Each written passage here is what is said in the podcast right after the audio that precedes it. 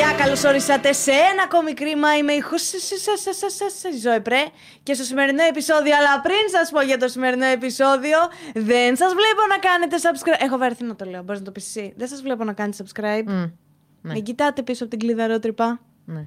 Ε, μην κοιτάτε έτσι να κλέβετε κλεφτές ματιές τύπου. Κάντε ένα subscribe.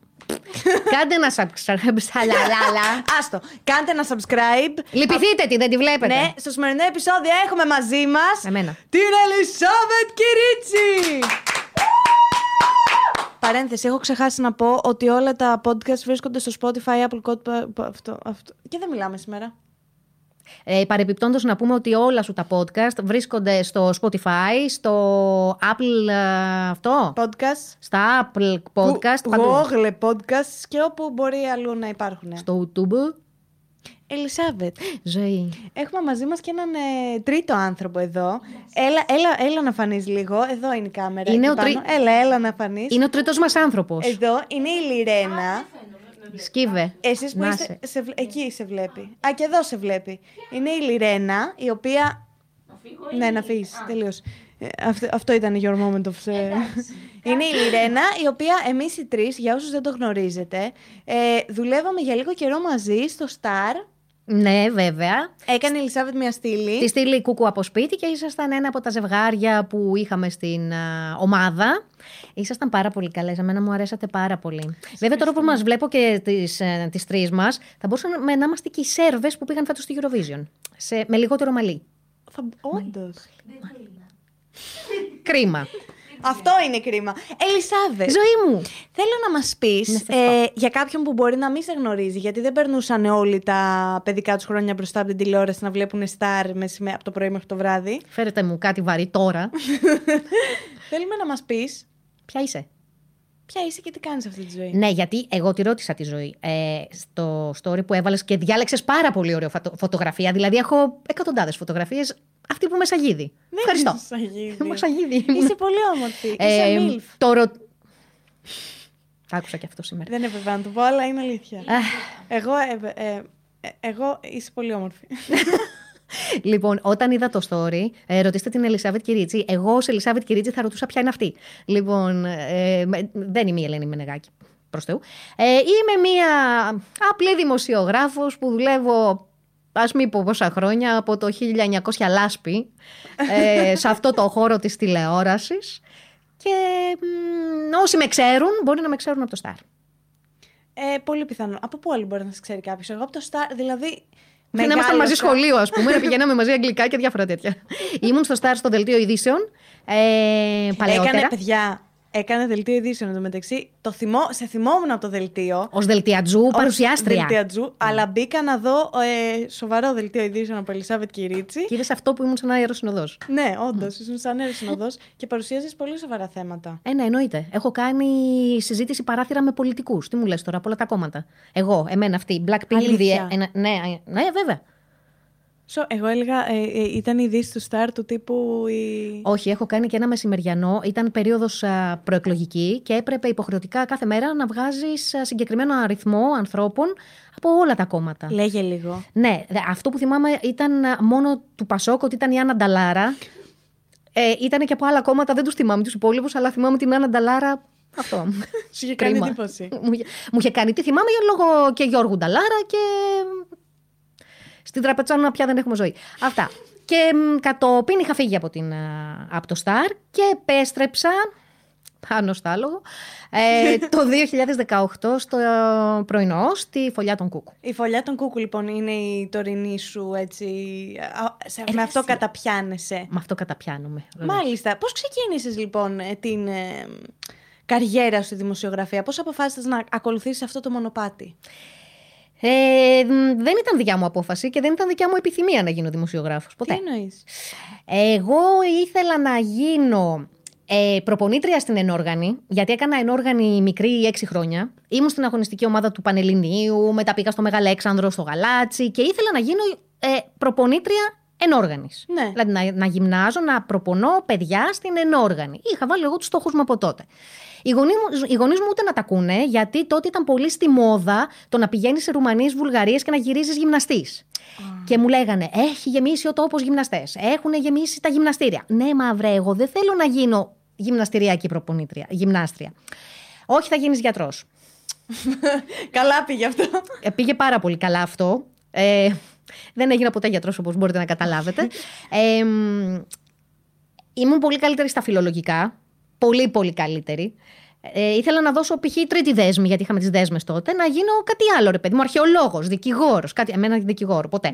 ε, κάτι τέτοιο τέλος πάντων. Ε, αν, έβλεπες, αν βλέπατε τον έλεγχό μου, έβλεπες τα 18-19 και μια φυσική χημεία 15-14. Το είχε δει η φιλόλογος μου και λέει: Συγγνώμη, θα πας εσύ δεύτερη δέσμη. Λέω ναι. Έλα ρε. Mm.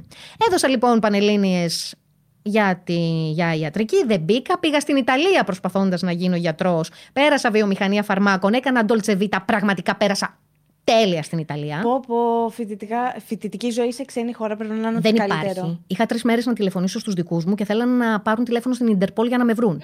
Και εσύ απλά πάρταρα. Και εγώ απλά πάρταρα, ναι. Ε, σε τέλος ποια περιοχή; Πάντων, είχα πάει αρχικά στην Πρέσα και μετά κατέβηκα στη Φεράρα. Τέλεια, φανταστικά. Εκεί φτιάχνει τη Φεράρι. Θα μπορούσε, αλλά δεν νομίζω. Ωραία, για συνέχισε. Λοιπόν, τέλος πάντων, κάποιο, λόγω κάποιων θεμάτων ε, στο Πανεπιστήμιο, στη Φεράρα, δεν μας κάναν την εγγραφή. Περνούσε ο καιρός, χάναμε εργαστήρια κτλ. Οι γονείς μου από εδώ πέρα λίγο ψιλοσκούζαν. Υπήρχε και ένα θεματάκι οικογενειακό υγείας. Οπότε έπρεπε να γυρίσω και γυρίζω και περνάω τη χειρότερη χρονιά της ζωής μου, κάνοντας το τίποτα. Και ξαφνικά μου λέει η μητέρα μου, ξέρεις τι, είδα μου λέει μια διαφήμιση. Ο, ο Χρήστος Σωτηρακόπουλος, ο γνωστός ε, ε, δημοσιογράφος στο αθλητικό κτλ., ε, άνοιξε σχολή δημοσιογραφίας. Λέω, μήπως να πας να το τσεκάρεις; Mm. Η μητέρα μου είχε κόλλημα με τη δημοσιογραφία. Φανταστείτε ότι μία μέρα πριν πάρω την απόφαση να πάω Ιταλία, είχα πάει και είχαμε, είχαμε πάει και είχα μιλήσει στο εργαστήριο επαγγελματικής δημοσιογραφίας, το γνωστό, και ήμασταν στο τσακ να πάω την επόμενη μέρα να κάνω την εγγραφή. Και τους λέω το βράδυ, εγώ θέλω να γίνω γιατρός. Ποτέ. Στην Ιταλία. Ε, γυρίζω λοιπόν. Πάω στη σχολή του Χρήστου Σωτηρακόπουλου, κάνουμε μια κουβέντα. Άντε, λέω, ας γίνω εδώ αθλητική δημοσιογράφος. Όχι αθλητικογράφος, μην το ξαναπεί ποτέ κανείς. Είναι προσβολή για τους αθλητικούς δημοσιογράφους. Τι σημαίνει αυτό; Δεν, δεν τους λέμε ποτέ αθλητικογράφους, τους αθλητικούς δημοσιογράφους. Τι διαφορά έχουν. Καμία, αλλά είναι η ορολογία. OK, okay, κατάλαβα. Λοιπόν... Είναι σαν να λες τον οδοντίατρο, οδοντογιατρό. Ε, όχι. Ε, όχι. Είναι, ας πούμε, τα παιδιά που έχουν σπουδάσει πληροφορική, το 'μαθα τώρα τελευταία, ε, δεν τους αρέσει να τους λες πληροφορικάριους. Έτσι και εμάς δεν μας αρέσει. Τους αρέσει να τους λες με, με τον όρο της. Ε, της δουλειάς του Τσάντλερ, που δεν την ξέρει κανείς. Ναι, OK. Okay.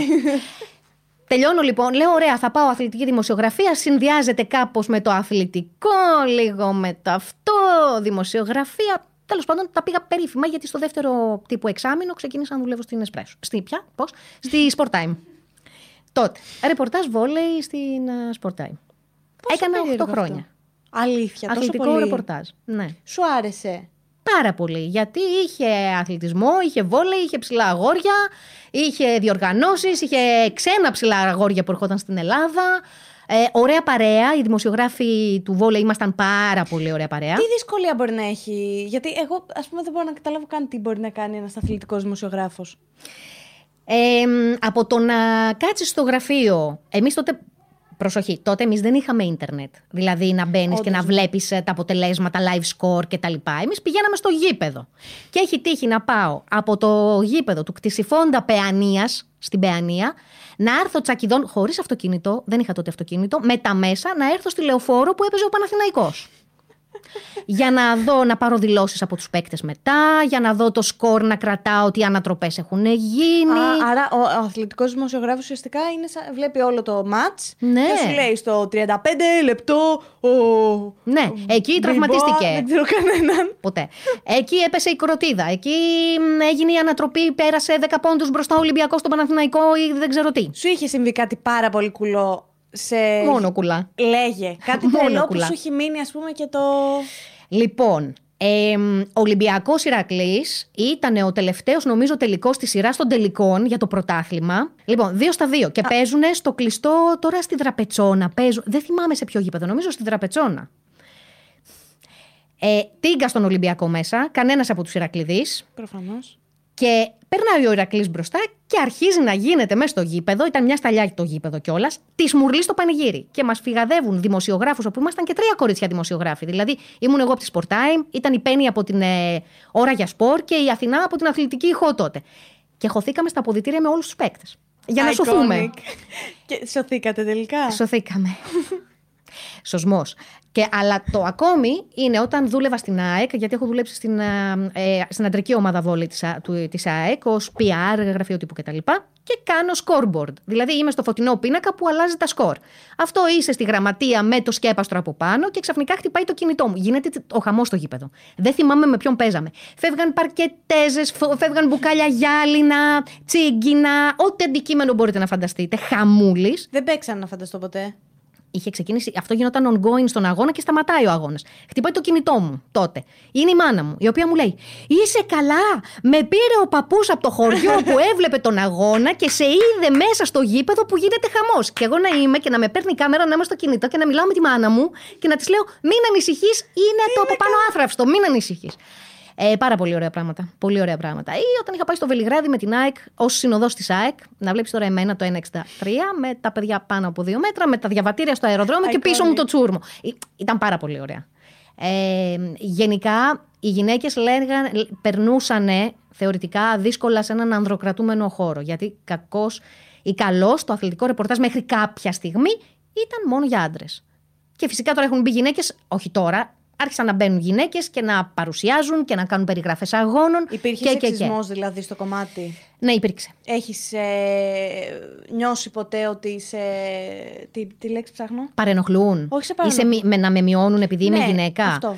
Ε, ναι, συνέβαιναν αυτά. Ότι μπορεί, έλα μωρ τώρα, τώρα με, με- θα ξέρεις εσύ το offside. Ναι, μεγάλα, εγώ το ξέρω το offside. Εσύ ξέρεις τι είναι, ας πούμε, το pedicure. Εγώ ξέρω τι είναι το pedicure, ξέρω τι είναι και το offside σε τέτοια φάση. Υπήρξαν, αλλά επειδή οι γυναίκες που μπαίνουν σε αυτό το χώρο ξέρουν τι θα αντιμετωπίσουν. Ε, Πάνε νευριασμένες. όχι, εξ δεν πάνε αρχής. νευριασμένε, πάνε έτοιμε. Πάνε έτοιμε και είναι πολύ καλές στη δουλειά τους και απαντάνε με τη δουλειά τους. Δηλαδή, μεγάλε, δεν μπορείς να μου πεις κάτι, γιατί αυτά που ξέρεις εσύ τα ξέρω κι εγώ και μπορώ να τα ξέρω και καλύτερα σε τέτοια φάση. Γενικά υπήρξε παλιά. Α, Φαντάζομαι ότι στον πρώτο καιρό, όταν θα άρχισαν οι γυναίκες να μπαίνουν σε αυτό το χώρο, ότι θα ήταν λίγο πιο δύσκολα. Ε, νομίζω δεν υπάρχει πια, πια κανένα θέμα. Και πώς από την αθλητική δημοσιογραφία αποφάσισες να πας έτσι στο λίγο πιο lifestyle... Ε, Στο ντύρι ντύρι τραχαντήρι. αυτό. Σε αυτό. Στο τώρα ντι ντα ντα. Αυτό, σε αυτό. Ε, αυτό θα σου πω πώς έγινε. Δουλεύω στους Ολυμπιακούς Αγώνες, είμαι στο γραφείο τύπου του Βόλεϊ Σάλας. Τελειώνουν οι Ολυμπιακοί Αγώνες, είμαι χωρίς δουλειά, δεν δουλεύω κάπου. Ε, και μέσω ενός γνωστού οικογενειακού φίλου τέλος πάντων μου λέει θες να δουλέψεις τηλεόραση, να πας να κάνεις αθλητικά σε τηλεόραση; Λέω οκ. Κανάλι 10 Γιώργος Τράγκας. Ε, σχολείο. Iconic. Έχω πάει για αθλητική δημοσιογραφία εννοείται. Πάω λοιπόν τη μία μέρα, ναι, ναι, ναι, έλα και τα λοιπά. Με έχω δουλέψει ούτως ή άλλως στο χώρο, με ξέρουν και ώρας λίγο οι αθλητικοί στο χώρο. Πάρα πολύ ωραία, έλα να δουλέψεις. Δούλεψα δύο μέρες στο αθλητικό ρεπορτάζ. Μου λέει μετά ο διευθυντής ειδήσεων ότι ξέρεις τι. Διευθυντής ειδήσεων στο κανάλι 10, κλαίω γελάω. Ναι, πραγματικά. Ε, πέντε άτομα ήμασταν. Ε, μου λέει: Έχουμε ανάγκη στο δελτίο για κάποιον α, άνθρωπο που να κάνει ε, ελεύθερο ρεπορτάζ. Μου λέει θες. Γιατί αθλητικό τι έκανα, μόνταρα ένα θέμα τη μέρα. Που εγώ τηλεόραση δεν ήξερα. Έμαθα μπαμ μπαμ εκεί Ναι, ναι, πέρα ναι. ό,τι έμαθα. Ε, λέω εντάξει, άντε να έρθω. Και έκανα. Ρεπορτάζ γκάλοπ στις λαϊκές για τις τιμές. Στα βενζινάδικα για τις ανατιμήσεις των τιμών των καυσίμων. Έχω πάει στη λαχαναγορά να κάνω οδηγούς ε, φορτηγών για, για διάφορα. Τέλει. Φαντάσου λίγο την Ελισάβετ. Στη λαχαναγορά. Στη Λαχαναγορά. Εσείς Καταπληκτικό. κυρία, εσείς κυρία μου, τι, πόσο τον πήρατε το Μαϊντανό; Όχι τέτοια, παιδί μου, σε, οδηγό, σε οδηγούς φορτηγών που μεταφέρουν στη λαχαναγορά. Ε, ε, τι έχετε να πείτε για την άνοδο της... Ε, τέλος πάντων, δεν ξέρω τίποτα. αυτό whatever. ναι, έχω, πήγα γι' αυτό. Κάποια στιγμή τέλος πάντων πάω και σε εκπομπές ε, όπου έχω παρουσιάσει Στο εκπομπή. κανάλι 10 πάλι. Στο κανάλι 10 όπου έχω παρουσιάσει εκπομπή ε, τύπου πύλες του ανεξήγητου. Αποκλείεται. Έχω, έχω δουλέψει. Πες μου ότι υπάρχει υλικό για όλα αυτά. Δεν ξέρω.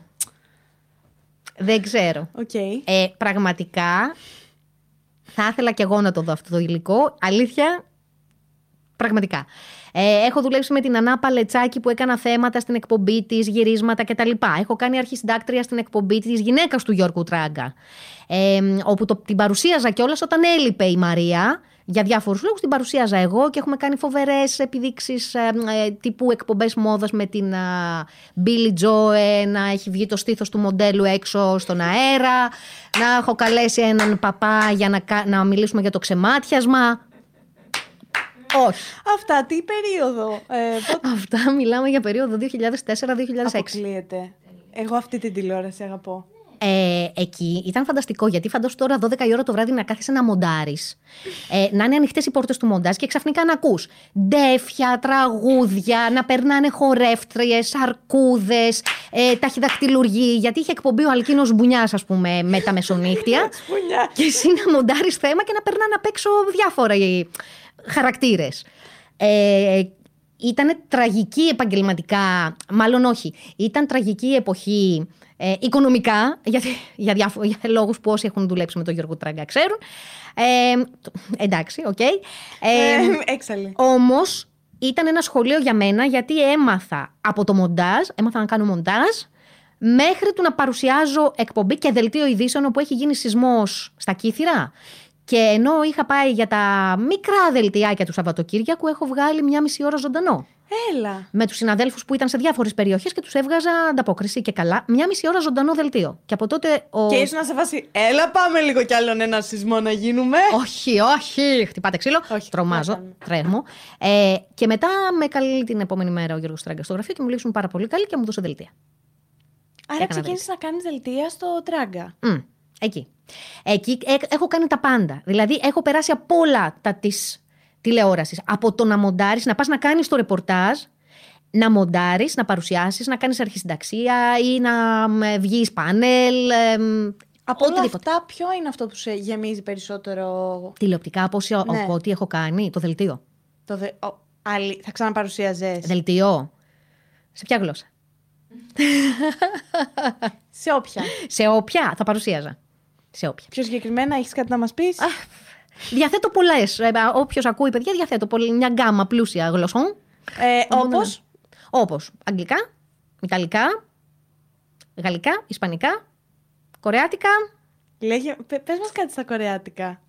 Α, να πω κάτι στα Κρίμα. κορεάτικα. Πώς είναι στα κορεάτικα; Α, Σε δυσκόλεψα. δεν ξέρω πώς, δεν ξέρω αν την έχουν εκφράσει ως. Αχ, ναι, γιατί αυτή είναι κρίμα. περίεργη. Ναι. ναι. Πεκάτο είναι στα Ιταλικά μας. Πεκάτο. Πεκάτο. Ε, Πεκάτο. ναι. Και κάπου εκεί στο 2006 λοιπόν, συναντάω ένα φίλο μου παιδικό που έχει ο μπαμπάς του περίπτερο στη γειτονιά και Εγώ. δουλεύει κάμεραμαν στο Star. Και μου λέει τι κάνεις που είσαι, ήξερε ότι είμαι δημοσιογράφος, γνωριζόμασταν, γνωριζόμασταν χρόνια, αλλά συναντιόμασταν τυχαία στις γειτονιές. Του λέω είμαι στο κανάλι 10, μου λέει δεν μου δίνεις ένα βιογραφικό να το πάω στο Star που δουλεύω. Του λέω και δεν το παίρνεις. Και έτσι ξεκίνησα. Μάρτιο του 2006, λίγο πρακτική, πήγαινα μετά το κανάλι 10, κατέβαινα στον Ταύρο που ήταν τότε το Star και πήγαινα με τα παιδιά που βγαίναν έξω για ρεπορτάζ βραδινό και πήγαιναν μαζί τους και καλά δοκιμαστικά. Και έτσι ξεκίνησε η καριέρα μου στο Star. Ποια ήταν η πρώτη δουλειά κανονική που πήρες στο Star. Θυμόσαστε το, και- το Cow Parade που είχε γίνει στην Αθήνα, που είχαν στηθεί κάπου Καλά, ναι, αγελάδες. με τις αγελάδες. Αυτό ήταν το πρώτο ρεπορτάζ που έκανα. Αλήθεια. Είχα βγει και έκανα ρεπορτάζ για τις αγελάδες. Έλα ρε, μου τι λες έτσι. Ήταν πολύ ωραίες οι αγελάδες. Και το δεύτερο, επειδή ήταν κοντά Πάσχα, ήταν σούβλες, αρνιά, κοκορέτσια και τέτοια. Είχα πάει στη Βάρη, στα Βλάχικα. Εντάξει, δεν έγινε όμως. Δεν... Κρίμα. Ε, ναι, αυτά ήταν τα πρώτα που έκανα Να στο πω Star. όμως κάτι. Έχει ταλέντος σε αυτό. Σε ποιο από όλους, Σου στο πάει Καραγιός πα- Γλίκη. Στο Αγελάδες. Έχω κάνει συνέντευξη την Κλάρα του Αρναούτογλου. Αποκλείεται. Έχω πάει στο ζωολογικό Αττικό που την είχαν κάποτε την Κλάρα εκεί και πήγα και της έκανα συνέντευξη. Η Κλάρα ζει. Δεν ξέρω. Γιατί να έχει πεθάνει; Ε, είναι και πά- κάμποσα χρόνια τώρα, ε. Ήμουν εγώ παιδί. Κι εγώ παιδί ήμουνα. Κι εγώ παιδί. Εγώ την έβλεπα που πήγαινε και έκανε τα κακά της. Και μετά Αυτό. απορεί ο κόσμος γιατί εγώ έχω τέτοιο θέμα με τα κακά. Όταν βλέπω στην τηλεόραση η Κλάρα να χέζει πάνω σε αριθμό και να χειροκροτάνε όλοι, γιατί να μην με χειροκροτήσουν Μπράβο και αυτό. εμένα; Κλάρα, χέσε το δικό μου αριθμό. Σε παρακαλώ. Αυτά. Αυτά τα σοβαρά. Μάλιστα, ωραία. Ε, το, η αγαπημένη σου δουλειά που έχεις κάνει μέχρι στιγμής από άποψη. Συνεργασιών και. Ναι, ρε παιδί μου. Ή το πιο. Που πέρασε καλύτερα. Λοιπόν, δεν το λέω επειδή είμαι εκεί τώρα, αλλά πραγματικά το καλύτερό μου είναι στη φωλιά των κούκου. Έχω περάσει, ε, είμαι τρι- τρία χρόνια, είμαι τρεις σεζόν. Δεν ήμουν από την πρώτη, μπήκα στη δεύτερη σεζόν.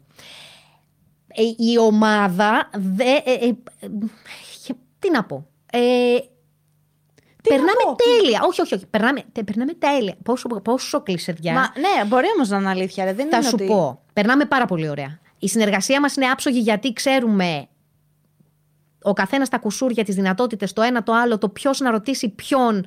Δεν υπάρχουν ανταγωνισμοί. Δεν υπάρχει αυτό το τώρα, μ, αυτό γιατί το πες τώρα, μου το πήρες, σου το πήρα, εσύ γιατί βγαίνεις αέρα, εγώ γιατί δεν βγαίνω. Δεν υπάρχουν αυτά.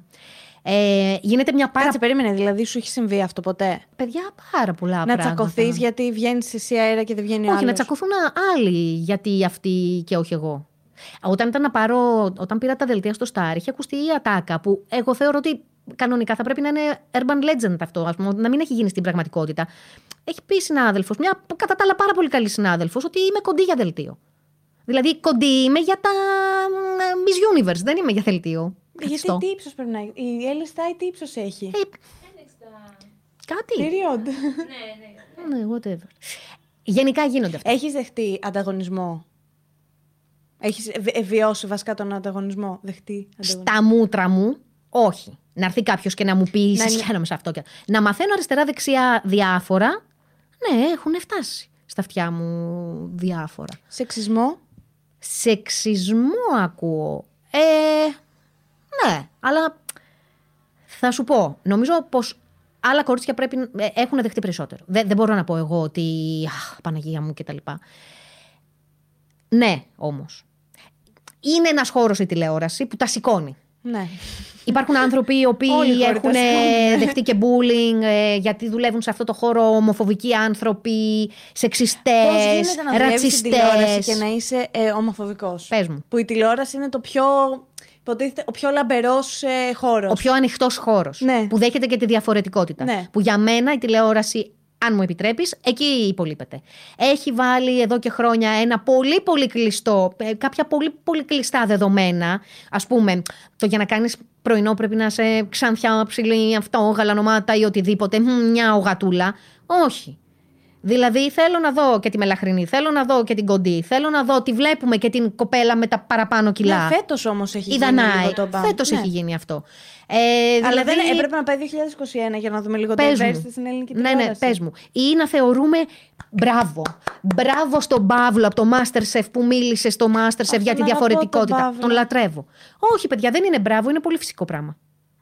Θα έπρεπε να είναι το, η καθημερινότητά μας. Η καθημερινότητά μας θα έπρεπε να, είναι υπάρχει δεδομένο. χώρος. Μπράβο. Να είναι δεδομένο. Όπως θα έρθει η ξανθιά παρουσιάστρια, να, έχει, να έρθει και ο γκέι παρουσιαστής, η γκέι παρουσιάστρια, ε, η ζουμπουρλή παρουσιάστρια, η κοντή παρουσιάστρια, Θεωρείς... η μεγαλύτερη σε ηλικία παρουσιάστρια. Αυτό δεν υπάρχει. Στο Τώρα εξωτερικό βλέπεις ανθρώπους, γυναίκες και after 40s, 50s, οι οποίες δεν πάνε να γίνουν έτσι για να Για- βγουν στην ναι. τηλεόραση. Αφήνουν τη ρητίδα τους για να κάνουν δελτίο, για να κάνουν ένα talk show. Θεωρείς ότι Πρωινό. η τηλεόραση ε, έχει κάποιες καρικατούρες οι οποίες... Δηλαδή, ο γκέι παρουσιαστής θα είναι με ένα συγκεκριμένο τρόπο. Η ξανθιά παρουσιάστρια θα πρέπει να είναι και χαζή, θα πρέπει να είναι και τρελή. Κατάλαβες. Υπάρχουν Ναι. Νομίζω αυτά ότι τα- πια όχι. Ότι έχει καταρριφθεί, καταρριφθεί αυτό. Δηλαδή, οκ, η Ελένη Μενεγάκη ήταν χαριτωμένη όταν έκανε τη, μ, μ, μ, τις ζουζουνιές και, τις, χα- και έλεγε τα χαζά που έλεγε. Ναι, αλλά αυτό είναι, ήταν μόνο για τη Μενεγάκη για μένα. Δηλαδή, Ναι, το όποια να- άλλη το δοκίμασε νομίζω ότι παταγωδώς απέτυχε. Δεν νομίζω ότι πλέον έχεις τους ανθρώπους ως καρικατούρες. Ως ρόλους μπορεί. Δηλαδή. Σειρές εννοείς. Όχι, Α, σε ως εκπομπές. ρο- Α, OK, sorry, ναι. Π.χ. εγώ είχα πάει στο Πρωινό Σου Κου του Αντένα και μου είχαν πει ότι θέλουμε να εσύ είσαι, όχι θέλουμε να είσαι, θέλουμε να είσαι ο εαυτός σου. Αυτό που είσαι, ότι είσαι ένα, μια γυναίκα, δεν είσαι ένα κορίτσι 20s, 30s, είσαι παραπάνω. Ε, με τα τατουάζ σου, με μια ε, πολύ εναλλακτική ζωή, ότι δεν έχω παντρευτεί. Στα 46 μου, το λέω. Δεν το πιστεύω ότι έφτασε 46. Έφτασα, άσε με. Ελισαβέτ. Ναι. Είσαι μίλφα όντως. Λοιπόν, με τα τατουάζ σου, με το ότι δεν έχεις παντρευτεί, με το ότι ζεις όπως ζεις. Δηλαδή, ε, με τους φίλους σου, τις παρέες σου, τις ασχολίες σου, τα σπορ σου, τις διακοπές σου, το ένα το άλλο. Κάνω και κουμφού. Ε, Πραγματικά. Ναι, είπα κάνω. Φίλε, όχι. Ε, Εμείς που σε έχουμε ζήσει λίγο παραπάνω, δεν, είσαι, δεν συμπεριφέρεις σαν άνθρωπος 46 χρονών. Σαν άνθρωπος, νόμιζα σκέτο τι θα πεις. δεν είναι 46 χρονών. είναι αυτός ο άνθρωπος μακέτο; Εγώ είμαι 46 χρόνια. Ισχύει. Λέει η Λιρένα είναι πιο 46 από σένα. ναι, εξαρτάται με τι μετράς την ηλικία. Αν τη μετράς την ηλικία στα χρόνια, είμαι εγώ 46. Αν μετράς την ηλικία σε μυαλό και σε συμπεριφορά και σε απόψεις, ναι, υπάρχουν 20 χρόνια που είναι 46. Πάμε λίγο στην, ε, στο εργασιακό σου κομμάτι. Ας Μάλιστα. φύγουμε από το ηλικιακό. Έχει τύχει ποτέ να ετοιμάζετε μια είδηση για κάποιο άτομο, για κάποιον celebrity και να σας κάνει παράπονο ή να σας επιτεθεί και να πρέπει να αλλάξετε την είδηση και να την παρουσιάσετε σε ψεύτικη. Να τη φτιάξουμε δηλαδή. Να τη φτιάξετε επειδή αυτό σας είπε έτσι και το αποκαλύψετε αυτό το πράγμα για μένα έχει γίνει χαμός ας πούμε. Δεν είναι ανάγκη να μας πεις ποια είδηση. Ναι. Λοιπόν, ε, κοίτα να δεις. Έχει τύχει να κοπεί η είδηση πριν, γιατί έχει φτάσει στα αυτιά του καλλιτέχνη ότι ετοιμάζεται αυτό για σένα. Και έχει πάρει ο καλλιτέχνης και λέει: Δεν θα το βγάλετε. Και δεν έχει βγει. Ένας καλλιτέχνης όμως έχει τε- το δικαίωμα να πει δεν θέλει να βγει αυτή η είδηση. Άκου να δεις. Δημοσιογραφικά παγκοσμίως σε, ο... παγκοσμίως σε όλο τον κόσμο. Παγκοσμίως σε σε όλο όλο τον τον κόσμο. γαλαξία, όταν έχεις ένα ρεπορτάζ το οποίο έχεις στοιχεία. Έχεις κάνει ρεπορτάζ δηλαδή. Δεν είναι ότι κάπου το διάβασα, κάπου το άκουσα, μου το είπανε, μου Ότι το είναι fake σφυρίξανε. news, ας πούμε. Ότι είναι fake news. Ότι έχεις κάνει το ρεπορτάζ, το έχεις επιβεβαιώσει από χίλιες πλευρές και μπορείς να το βγάλεις και έχεις τα guts να το βγάλεις. Γιατί η αλήθεια είναι ότι στην Ελλάδα δεν λερώνουμε εύκολα τα χέρια μας, ε, γιατί είμαστε πολύ μικρή κοινωνία, οι celebrities είναι πάρα πολύ λίγοι. Ε, δηλαδή, αν δεν ασχοληθείς με το 50% της showbiz, θα πρέπει να ασχοληθείς με το άλλο 50% το οποίο είναι τρεις άνθρωποι, κάπως έτσι. Τέλος πάντων, υπερβολή. Ε, οπότε δεν έχουμε τα φοβερά ρεπορτάζ τομή Ίσως το Me Too και αυτό που έγινε τα- τον τελευταίο καιρό με τις αποκαλύψεις, έτσι, με τις σεξουαλικές παρενοχλήσεις, κακοποίησεις, ε, το εργασιακό bullying, γιατί κάποιοι, για κάποιους μίλησαν για εργασία. Έχεις δεχτεί ποτέ σου εργασιακό bullying; Ου, μια και δυο. Αλήθεια. Καλά, ναι. Θα ήθελες να μιλήσεις γι' αυτό χωρίς να αναφερθείς σε ονόματα; Να με θεωρούν ηλίθια, να μου λένε ότι δεν ακούς καλά τους αριθμούς. Ναι, γιατί σε κάποια από τις δουλειές μου αναγκαζόμουν να πληκτρολογώ τα κείμενα του αφεντικού μου. Ε, μ, και ο οποίος μου έλεγε, όταν μου έλεγε σκορ και εγώ τα έγραφα, μου έλεγε δεν τα γράφεις γρήγορα τα, τα νούμερα. Ναι, συγγνώμη που δεν έχω κάνει και στενογραφία και δεν έχω κάνει και γραμματέας. Και αυτό ήταν, και μια, ήταν κάτι προ- πολύ προσβλητικό που είχα ζήσει. Ε, θυμάμαι ότι καθόμουν δίπλα του και γράφαμε, κάποιος μου έλεγε, μου έλεγε και έγραφα και πέρασε συνάδελφος και λέει Α, γεια σου, τάδε με τη γραμματέα σου. Δεν ήμουν γραμματέας, ήμουν δημοσιογράφος. Ε, αυτό είναι ένα κομμάτι. Εκεί είχα περάσει πολύ άσχημα. Εκεί, σε αυτή τη δουλειά, είχα περάσει πάρα πολύ άσχημα. Ήταν μεγάλο σχολείο, τεράστιο, αλλά πάρα πολύ άσχημα.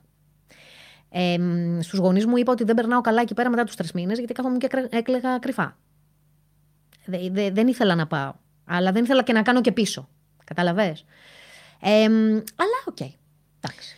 Άρα, όταν ξεκίνησε να γίνεται όλο αυτό το πράγμα με το Me Too, ένιωσες μια ανακούφιση, ρε παιδί μου, ότι επιτέλους, αν και μ, Καμία σχέση αργά, ναι, τώρα. ε, υπάρχει δικαιοσύνη. Ναι, ναι, ναι. ναι, ναι.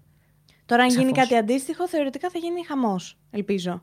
Ε, νομίζω πως τώρα ναι, δεν τολμάει κανείς. Όχι ότι έχουν σταματήσει οι, οι γκάριδες, οι φωνές και τα λοιπά στις δουλειές, γιατί εγώ έχω ακούσει σε άλλες δουλειές από άλλους συναδέλφους να φεύγουν τα σάκια, να φεύγουν κασέτες, να σε προσβάλλουν για τη δουλειά σου, ναι βέβαια. Ε, να, σε, να πιάνεσαι στα χέρια. Γίνοντα. Περισσό... Παλιότερα στις α, δημοσιογραφικές δουλειές Σοκαρισμένη. φεύγανε τα σάκια όντως στις συσκέψεις. Δηλαδή δεν, δεν υπήρχε δημοσιογράφος. Σεβασμός. Δεν υπήρχε σεβασμός. Δηλαδή, ο αρχισυντάκτης ή ο διευθυντής μπορούσε να πάρει το τασάκι και να στο φέρει να στο πετάξει. Ή να σου σκίσουν το, να σου σκίσουν το κείμενο, που και αυτό είναι. Πολύ προσβλητικό, ρε ναι, παιδιά, είναι, είναι. αυτό. Πας, εσύ βάζεις τον κόπο σου, τον πας, όταν Πονάω. πήγαινε χαρτί, και να στο πετάνε. Ε, τι είναι αυτό; Τι μαλακίες έχεις γράψει. Σε τέτοια φάση; Ή να. Τέλος πάντων. Πε- Υπάρχουν λέγε, ακόμη λέγε, ανάμεσά μας. Υπάρχουν ακόμα ανάμεσά Ναι. μας άνθρωποι οι οποίοι ελπίζω, έπειτα από ό,τι έχει γίνει και με το πέρασμα των ετών και μεγαλώνοντας και βλέποντας πώς είναι όλο αυτό το πράγμα, να έχουν σταματήσει να συμπεριφέρονται όπως συμπεριφερόντουσαν. Στα Έχει- ακουστικό, ας πούμε. Να προσπαθείς να κάνεις δουλειά και να ακούς μπινελίκια στα ακουστικό. Και εσύ να πρέπει να μιλήσεις. Μπινελίκια για ποιο λόγο, ας πούμε. Ότι Έτσι, γιατί- έκανες ένα λάθος ή. Έτσι. Ή να φοβάσαι να κάνεις ένα λάθος και να είσαι. Φαντάσου να κάνεις δελτίο και να έχεις τον άλλον από πάνω σε βρίζει, ας Το πούμε. κάναν και γυναίκες αυτό. Καλέ. Κατακόρωνε. Εννοείται. Εκεί παίζουν και άλλα πράγματα στις γυναίκες. Στις γυναίκες παίζει και ο ρόλος, και παίζει, παίζει ρόλο και ο ανταγωνισμός. Γιατί είσαι γυναίκα, δουλεύουμε δύο γυναίκες μαζί, θα σε πατήσω κάτω. Ε, Ευτυχώς τα τελευταία χρόνια αυτό έχει στρώσει. Έχει φτιάξει.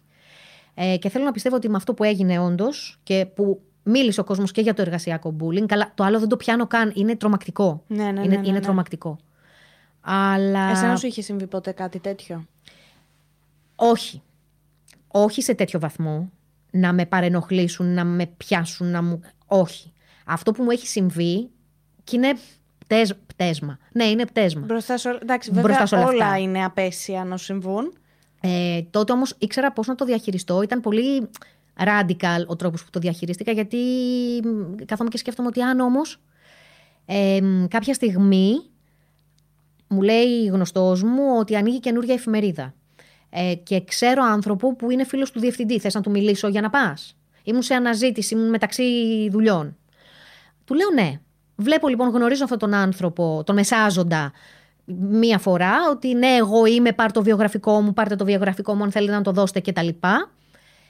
Ε, μου λέει ναι, θα μιλήσω και θα σε πάρω τηλέφωνο να σου πω να σου κλείσω το ραντεβού για να πας να δεις τον, δι- τον μελλοντικό σου διευθυντή, ας πούμε.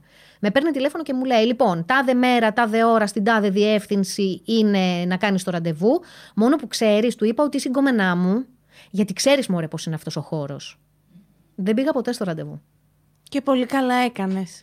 Δεν πήγα ποτέ στο ραντεβού γιατί δεν ήθελα να πάω σε κανένα ραντεβού, σε καμία δουλειά ως συγκόμενα κάποιου. Πρώτον και δεύτερον, ε, ε, μόνο και μόνο που στο λέει αυτό άλλο σημαίνει ότι φίλε ο τύπος είναι μπίχτης. Ε, ότι ξέρεις ότι αν σε πάρει ο άλλος στη δουλειά και του είπα ότι είσαι η γκόμενά μου, θα πρέπει να συμπεριφερθείς και σαν γκόμενά μου γιατί θα βγούμε όλοι μαζί έξω. Παρντών. Ρε, άντε από εκεί πέρα. Και δεν με ξέρεις. Χίλιες φορές πες είμαι. Γιατί δεν είπες είναι η ξαδέρφη μου. Είναι μακρινή μου συγγενής και το κορίτσι, ας πούμε, τώρα ήρθε στην Αθήνα, π.χ. Έπρεπε να είμαι η γκόμενά σου. Έχει υπάρξει κάποιο άτομο για το οποίο έχεις ακούσει κατηγορία και ξαφνιάστηκες ή τους περίμενες όλους πάνω κάτω; Θα σου πω. Ε, για τον καλλιτεχνικό χώρο, κάποια πράγματα ακούγονταν. Δηλαδή δεν έχω πέσει από τα σύννεφα. Ε, τώρα θα μου πεις και τι έκανες, γιατί και αυτό ακούστηκε, ότι παιδιά ξέρατε Και γιατί δεν μιλάγατε; και δεν μιλούσατε. Εγώ δεν μπορώ να μιλήσω για κάποιον άλλο. Γιατί εσύ αν μιλήσεις για κάποιον άλλον, ο άλλος μπορεί να μην θέλει να μιλήσει. Ακριβώς. Νομίζω ότι αυτό γενικά, ότι οι άνθρωποι που έχουν υποστεί ότι έχουν υποστεί, είναι αυτοί που πρέπει να, να μιλήσουν, γιατί έχουν να μιλήσουν με στοιχεία. Εγώ δεν μπορώ να πω ότι ξέρετε, για τον τάδε άκουσα ότι έκανε αυτό στην τάδε. Ναι. Και εσένα τι σε βάλαμε τώρα; Ναι, και στη τελική μπορεί μετά αυτός που έχει παρενοχληθεί να έχει χειρότερες συνέπειες, ας πούμε, γιατί θα... Πήγες και το είπες, ή αυτή γιατί μιλάει για σένα; Ναι, αυτό. Είναι, είναι πάρα πολύ λεπτή κατάσταση. Πάρα πολύ λεπτές οι γραμμές. Άρα δεν ξαφνιάστηκες, εκεί καταλήγουμε. Δεν ξαφνιάζομαι. Όχι, δε, όχι, δεν ξαφνιάστηκα. Δεν ξαφνιάστηκα. Ίσως για κάποιους ανθρώπους για- με τους οποίους δεν έχω ασχοληθεί ποτέ. Να μην α, είχα... Ούτε πάλι ξαφ- ξαφνιάστηκα. Δηλαδή λέω πω πω τι κι αυτός ρε εσύ. Κι αυτός. Πάντως Έχει τύχει εγώ- σε, φίλ- σε φίλη μου όμως. Τι εννοείς; Έχει τύχει σε φίλη μου με άνθρωπο από τον αθλητικό χώρο. Όχι αθλητή, συνάδελφο. Να την έχει... Τώρα δεν ξέρω αν θα πρέπει να μιλήσω γι' αυτό. Τέλος πάντων. Να έχει δεχτεί παρενόχληση. Ναι. Ναι, ναι, ναι. Αυτός ο άνθρωπος έχει κατηγορηθεί; Όχι. Όχι. Και όταν μου το είπε η κοπέλα, γιατί κατατρώμαξε, της λέω. Τώρα, μιλάμε για χρόνια πριν, που γυναίκα σε αυτό το χώρο, στον αθλητικό χώρο, να μιλήσεις. Ήμουν σίγουρη, ήμουν σίγουρη, δεν μπορώ να είμαι ποτέ σίγουρη, ότι θα το ρίχνα στην κοπέλα. Μα πάντα θα, θα πούνε και τι ήθελες και πήγες και γιατί. αυτό. Ακριβώς. Και έλα, λίγο το πόδι θα σου έπιανε, δεν θα γινόταν τίποτα. Ναι. ναι. Ε, ήταν φρικτό. Δηλαδή, φαντάσου ότι το είχα αποθήσει στο υποσυνείδητο αυτό. Ε, Και το θυμήθηκε. και το θυμήθηκα ε, και λέω, «Ε, ρε εσύ, εκείνο το καθήκη ας πούμε. Πρέπει κάτι να γίνει, ξέρω εγώ. Ναι. Ωστόσο αυτό. Δεν το ξέρουμε, ρε παιδί μου. Μμμ, Ο κόσμο το ξέρει. όσοι ασχολούνται, μ, μ, τον ξέρουν. Ε, θεωρώ ότι αυτή η περίοδος με τα Me Too και τα λοιπά έχει, σε πολλούς έχει σκάψει στο υποσυνείδητο και έχει βρει Πράγματα. πράγματα τα οποία θα, όλοι προσπαθούμε να ξεχάσουμε. Και ξέρεις ποιο είναι το χειρότερο; Έχω ακούσει ιστορίες ανθρώπων που λένε ότι ε, μπορεί να μου έχει συμβεί και εμένα και τότε να μην το είχα πάρει χαμπάρι ή να το είχα πάρει χαμπάρι και να το έχω στο υποσυνείδητό μου και να έχω μια θολούρα σχετικά ναι, με το ναι, τι ναι, είχε ναι. γίνει τότε. Πολλοί άνθρωποι μπήκαν σε αυτή τη διαδικασία να σκάψουν και, και να πούνε πω πω τότε πού πήγαινα; Ας πούμε, τι, μήπως όμως τότε εκείνο που είχε γίνει ήταν για αυτό το λόγο; Σε μικρότερες ηλικίες τώρα μιλάμε έτσι. Ε, Είναι φρικτό, είναι φρικτό, είναι φρικτό. Και είναι φρικτό γιατί το αφήσαμε τόσα χρόνια. Ναι, ρε γάμο το. Και ήταν, είδες πώς, πώς εκπλαγήκαμε όλοι όταν έσκασε στην Αμερική. Και μάθαμε για Και μας λες ηθοποιούς καλά και... ο Χάρβι Βάινστάιν. Καλά ο, πώς τον λένε τον άλλον. Ο Kevin Ο Kevin Spacey. Spacey, ναι. Φοβερά πράγματα. Τελικά μπορεί να είναι οποιοδήποτε. Εννοείται ότι μπορεί να είναι οποιοδήποτε. Από τον Kevin Spacey μέχρι τον περιπτερά της γειτονιάς, ας πούμε. Δεν υπάρχει κοπέλα που να μην έχει δει ρε παιδιά τίποτα περίεργο στον δρόμο. Καλά, ναι. Καλά, ναι, ναι, ναι. Ναι. Ναι, θεωρώ ότι δεν υπάρχει καμία. Όπως και άντρες, παιδιά, να μην το περιορίσουμε. Ναι, ναι, ναι, ναι, συμφωνώ. Και Είναι- αγόρια. Αγόρια που το έχει κάνει άντρας όμως. Ναι. Η γυναίκα να το έχει κάνει. Είναι, Νομίζω ότι ε, είναι κωδικό. γίνεται, υπάρχει, Υπάρχει, αλλά όχι τόσο. Υπάρχει. ειδικά ε, περιπτώσεις ας πούμε που είναι και μέσα από την οικογένεια Ναι, εντάξει. Ναι. Ναι. και, αλλού, ναι. και στο σχολείο. Γίνονται αυτά. Θέλω να μας πεις ένα πάρα πολύ hot κουτσομπολιό, χωρίς να αναφερθείς εννοείται σε ονόματα και σε τίποτα, Α, ε, που έχει συμβεί, αλλά δεν μπορέσατε να το βγάλετε σε δελτίο. Ή να το βγάλετε Να βγει σαν θέμα. γενικά. Να βγει γενικά. Αλλά είναι πολύ hot το κουτσομπολιό. Χωρίς ονόματα, χωρίς να δείχνουμε καταστάσεις. δεν μου έρχεται κάτι. Χωρίς να Ειλικρινά. φωτογραφίσεις. Έχουν υπάρξει όμως πολλά κουτσομπολιά τα οποία τα μαθαίνατε και δεν μπορούσατε να κάνετε τίποτα. Ναι. Ναι, ναι, ναι, ναι, ναι. Υπήρχαν πράγματα τα οποία δεν μπορούσες να τα πεις. Ήθελες όμως. Ήθελες. Πολλές φορές βγαίνανε χωρίς ονόματα. Αυτό, ναι. Και με περιγραφές. Γνωστός ηθοποιός. Μπράβο. Α πούμε, στην Εσπρέσο, επειδή έχω δουλέψει στην Εσπρέσο, το 99% των quiz, ηθοποιός στα 50 του, στα αυτά του και, και λέμε, είναι αληθινές ιστορίες. Που απλώς δεν μπορούσαμε να πούμε ονόματα. Και άντε να γινόταν μία, ας πούμε, ξέρεις, να αλλάζαμε λίγο τα στοιχεία για να μην καρφώνεται και εντελώς η ιστορία. Ε, τέτοια είχαμε αρκετά. Είχαμε πολλά. Μάλιστα. Δεν θυμάμαι να σου πω τώρα. Καλά. Τώρα Το ψέμα. Απλά Όχι, είσαι- όχι, όχι, δεν απλά θυμάμαι, δεν είσαι θυμάμαι. επαγγελματίας καλή και δεν θέλεις να μας πεις και μπράβο σου και στο, στο δίνω αυτό. Εντάξει. Ένα θέμα, ρε παιδί μου, για έναν celebrity. Πώς το βγάζατε τότε; Τώρα με τα social media νομίζω Ναι, ότι έχει είναι πολύ αλλάξει πιο εύκολα. αυτό. Είναι πολύ πιο εύκολα. Κοίτα, τότε έκανες ρεπορτάζ. Με την έννοια. Είχες τις πηγές σου, Δηλαδή, σε έπαιρνα εγώ τηλέφωνο που είμαι γνωστός, ας πούμε, της. Ε, που είσαι Βετρέ. μέτρ, ναι, Δεν θα ή πω είσαι άλλο. μέτρ σε ένα μπουζούκι. Ναι. Είσαι, όχι μέτρ, άσε, ο μέτρ είναι αυτό. Είσαι λουλουδούς σε ένα μπου- μπουζούκι. Και παίρνει το μάτι σου κάτι. Και εμείς Παίρνεις, ας πούμε, γνωριζόμαστε. Δύο άτομα που είναι παντρεμένα celebrity να έχουν βγει. Π.χ. Ναι. Ναι, ή είδα την τάδε να μπαίνει στο καμαρίνι του τάδε, π.χ. Ναι.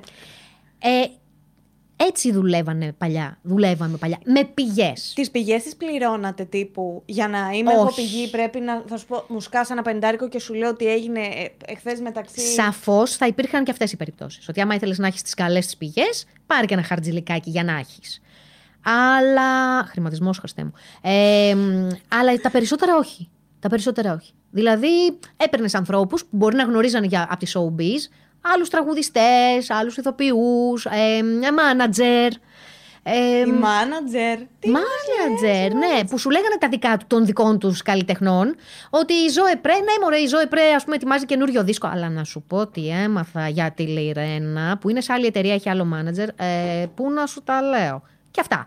Οι πηγές, λοιπόν. Δούλευες με πηγές. Αλλά αυτό ήταν ρεπορτάζ. Και πώς το τηλέφωνα. εξακρίβωνες; Θα έπαιρνες τηλέφωνο τον. Το ε, ψάχνες.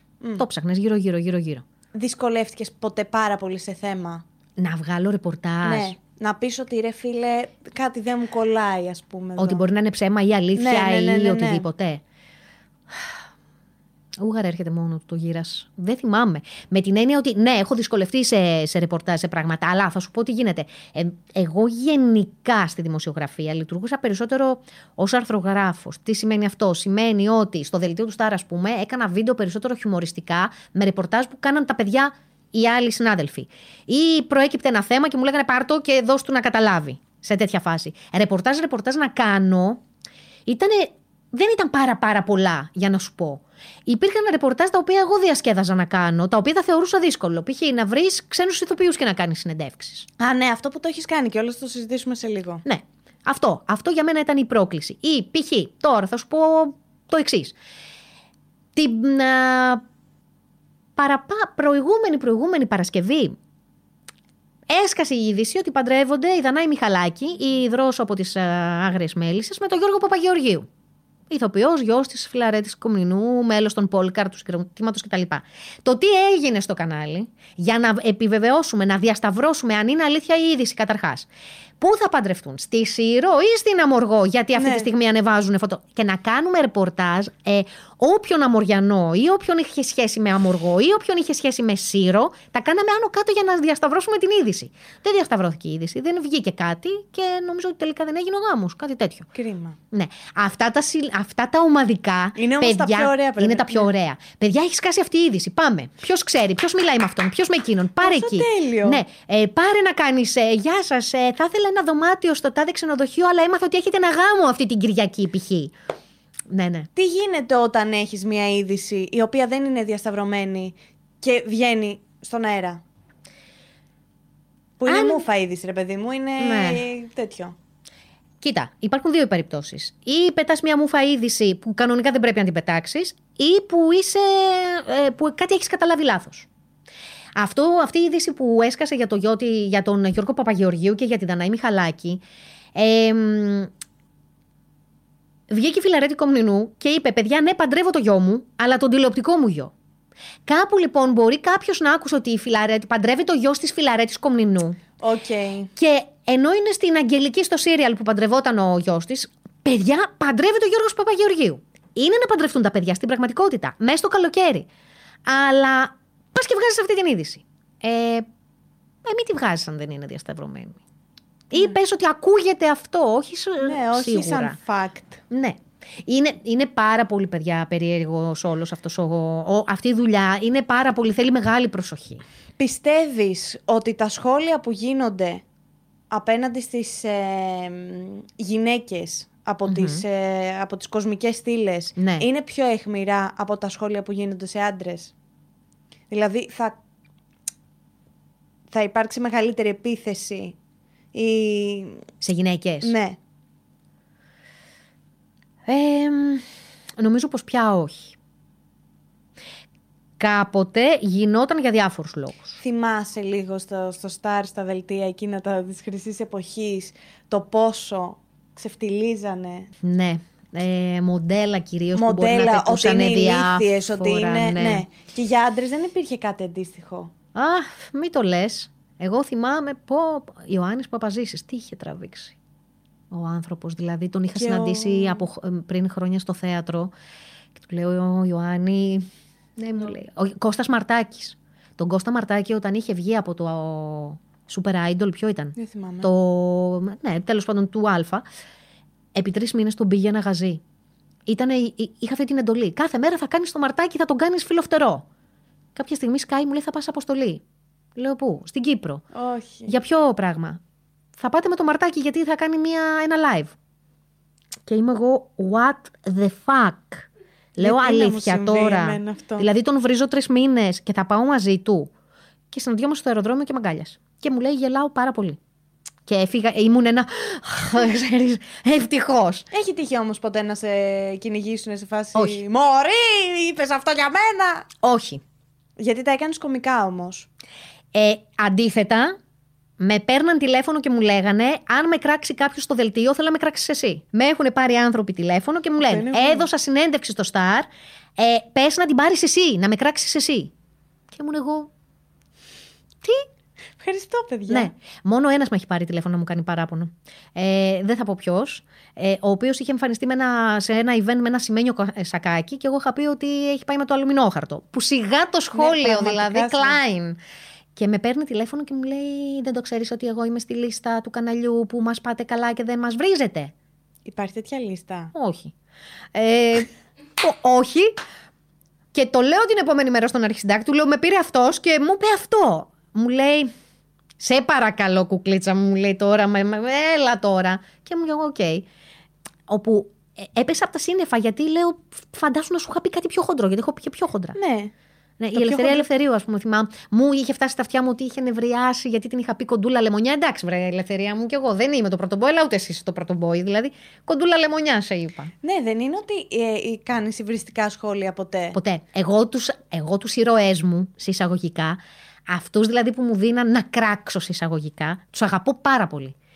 Με την Άντζελα Δημητρίου, Αχ, την ναι. εποχή του Αχ Πατρίδα μου, έχω περάσει καταπληκτικά. Όπου λέω, λέω, Η τι γυναίκα είναι λέω. ένα κινούμενο meme. Είναι θρύλος η Άντζελα. Την εποχή που την, την περνάμε γενιές 14 για το πολιτικό τραγούδι που έχει κάνει, αυτό το υποστηρίζει η ίδια, ε, με στέλνουν στη φωτογράφηση που θα κάνει για το CD. Και λέω όχι. όχι, φωνάζουμε. τι θα ζήσω. Τι θα ζήσω. Όπου βρήκαμε κοινό τόπο και τα βρήκαμε γιατί έχω γεννηθεί στο Περιστέρι, σε κλινική του Περιστερίου. Έλα, Περι- περιστεράρα. Περιστεριώτησα και πού σε περιστεριώτησα και κατάλαβε. Πού είσαι περιστεριώτησα; Ναι, ναι, ναι. Και τα βρήκαμε με τη, με τη Λέδη. Αλλά συνέχισα το σκηνή κορδόνι. Καλά έκανες. Εγώ τους, αγα- τους λατρεύω όλους αυτούς τους ανθρώπους. Όλους, με όσους έχω ασχοληθεί. Δεν έχω πει ποτέ δώστε τον μου να τον σκίσω. Αλλά σοβαρά. Δηλαδή σου αξίζει να σε περάσω. Μόνο ανθρώπους που λένε μαλακίες Τύπου καλύδη με αυτά που έλεγε. ναι. Ε, προτιμώ να μην ασχολούμαι καθόλου με αυτούς. Γιατί θα γίνω κακιά και θεωρώ ότι το να κράζεις ανθρώπους που είναι ομοφοβικοί, που είναι ρατσιστές, Που είναι που είναι σεξιστές. σεξιστές. Ε, είχα γίνει έξαλλη με αυτή τη συνέντευξή του. Ειλικρινά είχα γίνει έξαλλη. Και μ, δεν θέλω να, αυτός ο άνθρωπος να αναπαράγεται πουθενά. Δηλαδή το ότι πήγε στο Survivor, Και τον πήρανε κιόλας. σαφώς υπήρχε μια τακτική. Το καλό είναι ότι δεν βγήκε μέσα αυτό. Δηλαδή δεν, δεν ξέρω, δεν το βλέπω το survivor, αλλά νομίζω θα γινόταν ντόρος Ναι, δεν βγήκε. εάν έλεγε κάτι ανάλογο εκεί μέσα. Ναι, αλλά είναι σαν να ξεπλήθηκε. Ναι, Ουσιαστικά. ακριβώς αυτό. Γιατί κανείς πλέον δεν θυμάται τι είπε. Ακριβώς. Ακριβώς. Και ήταν, ε, δηλαδή, και άλλοι άνθρωποι έχουν βγει και έχουν πει κατά καιρούς διάφορα πράγματα και τους έχει φάει το μαύρο φίδι. Δεν ασχολείται κανείς μαζί τους. Με αυτούς τους ανθρώπους δεν πρέπει να ασχολείσαι και πρέπει να απομονώνονται κοινωνικά και επαγγελματικά. Δηλαδή, εγώ αν ήμουν επαγγελματίας μπουζουξής, δεν θα τον έπαιρνα να δουλέψει στα μπουζούκια μου. Ειλικρινά. Και έτσι θα τον απέκλεια. Φαντάζ- Εγώ το φαντάζομαι. Ναι, καλά. Επαγγελματία βουλευτή. Εννοείται. Όχι, όχι. Αυτοί οι άνθρωποι δεν έχουν ε, χώρο στη δικιά μου κοινωνία. Ειλικρινά. Αλλά δεν θα κάτσω να τους κράξω ότι ε, είπες αυτό. Είναι το λογικό. Δεν θα σε κράξω για κάτι που πρέπει να είναι κοινωνικά αποδεκτό. Δηλαδή, όλη η κοινωνία πρέπει να σε κράξει. Τι λέω τώρα; Τέλος πάντων. Ο Σταμάτης Μαλέλης, με το να φτιάξει το νεανικό δελτίο ειδήσεων του Σταρ, όπου ήταν 95% γλέντι και φιμπρίο, γαρίφαλο χορός στα Λούσα, τραπέζια, μήκονος, βούρτσα και... ήταν μια πάρα πολύ έξυπνη κίνηση. Γιατί σου λέει, δεν μπορώ να σε χτυπήσω ειδησιογραφικά Μέγκα, Αλφα, Sky. Δεν μπορώ να σε χτυπήσω. Θα το πάω αλλιώς. Και του πέτυχε. Αν αυτό γινόταν στα χρόνια της κρίσης, δεν θα πετύχαινε. Γιατί ο κόσμος δεν είχε όρεξη για τσιχλόφουσκες. Ναι. Και αυτό το κατάλαβα ενώ ήμουν από το 2006 στο Star. Ζήσαμε τη χρυσή εποχή αυτού του δελτίου. Εποχές Πασόκ. Τσίλι Μπουνιδάκης. Γλέντια. Ναι, ναι, ναι. Gaga. Ναι, give us a high, Σακύρα.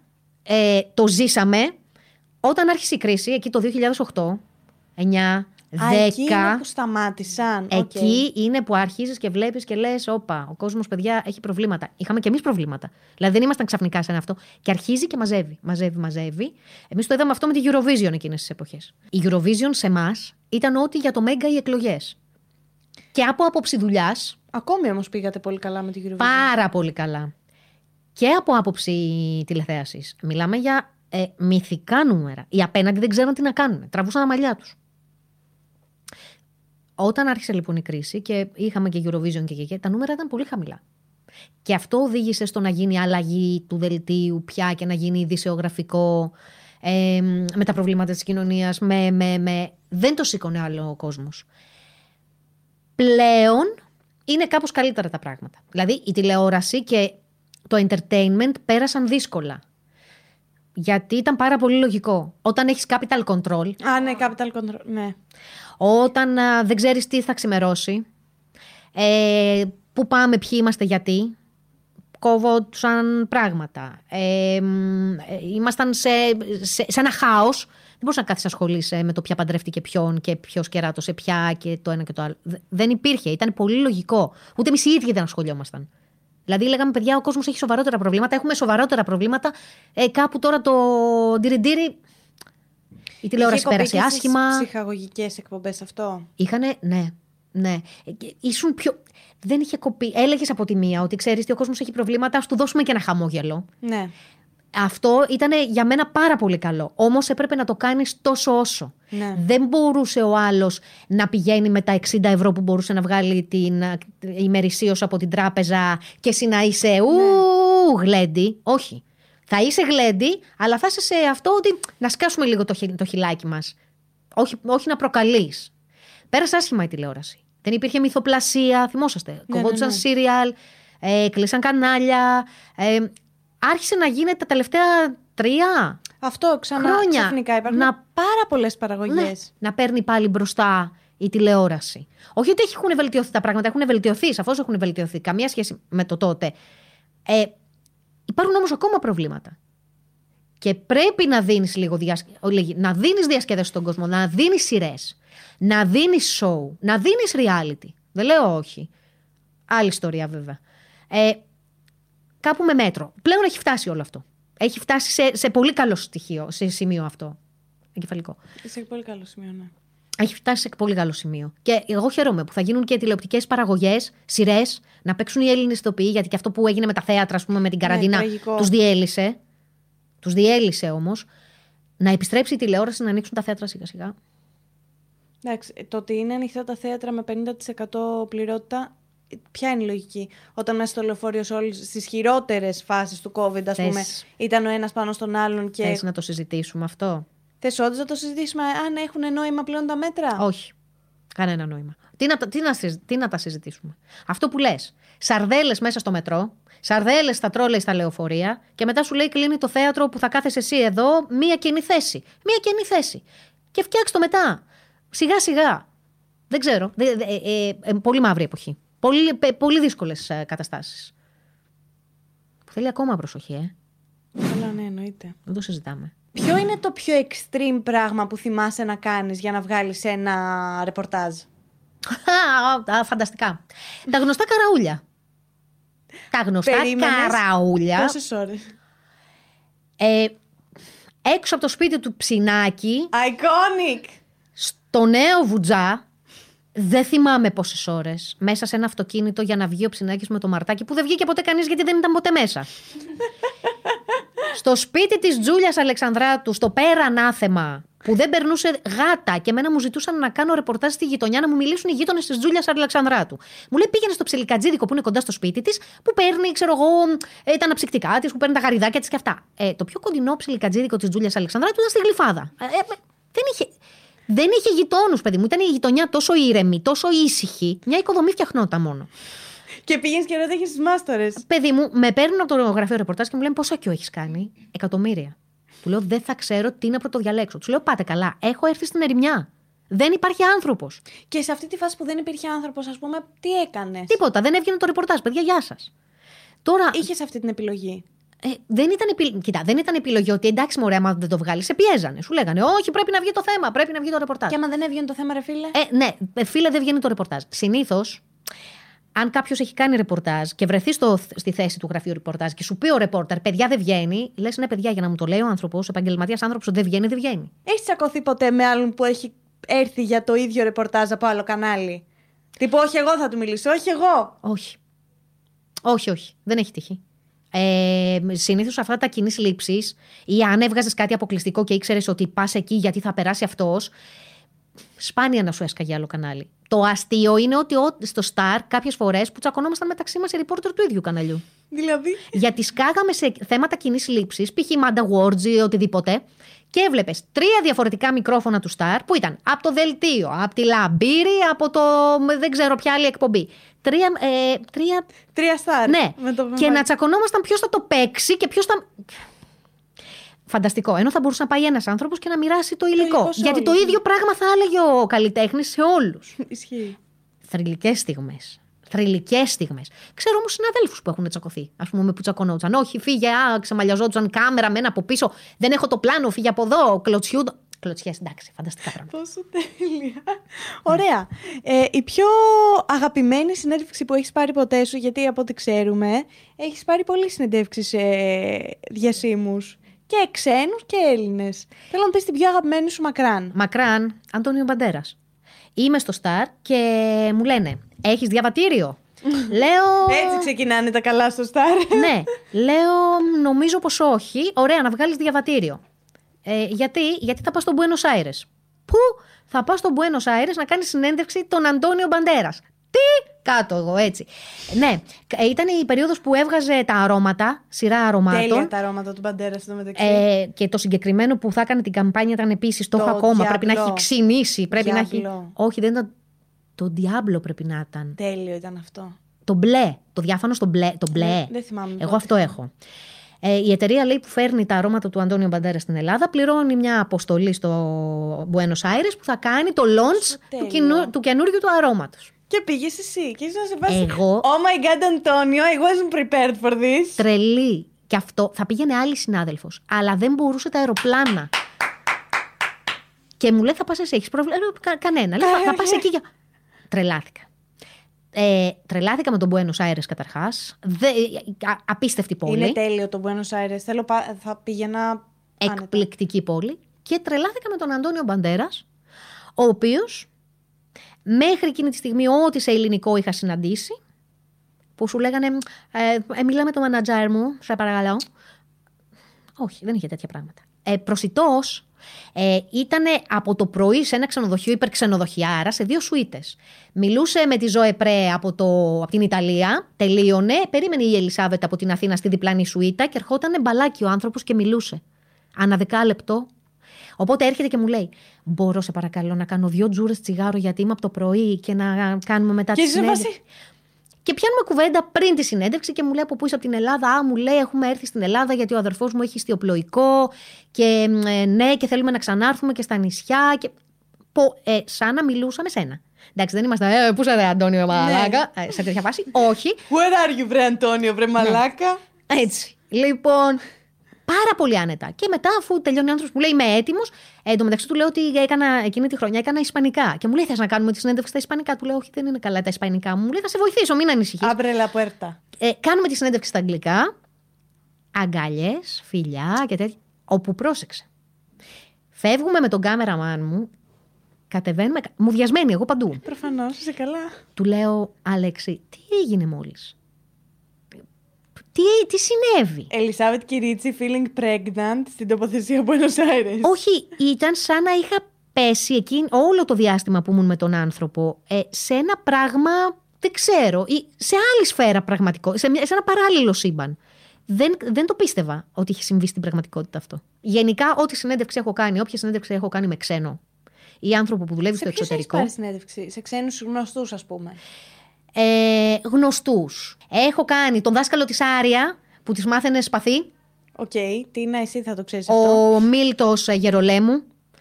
Ε, έχω κάνει στην α, Νατάλια Τένα, η οποία έπαιζε και αυτή στο Game of Thrones. Έχει παίξει... Α, έπαιζε στο Harry Potter και ήταν η, η λικάνθρωπος.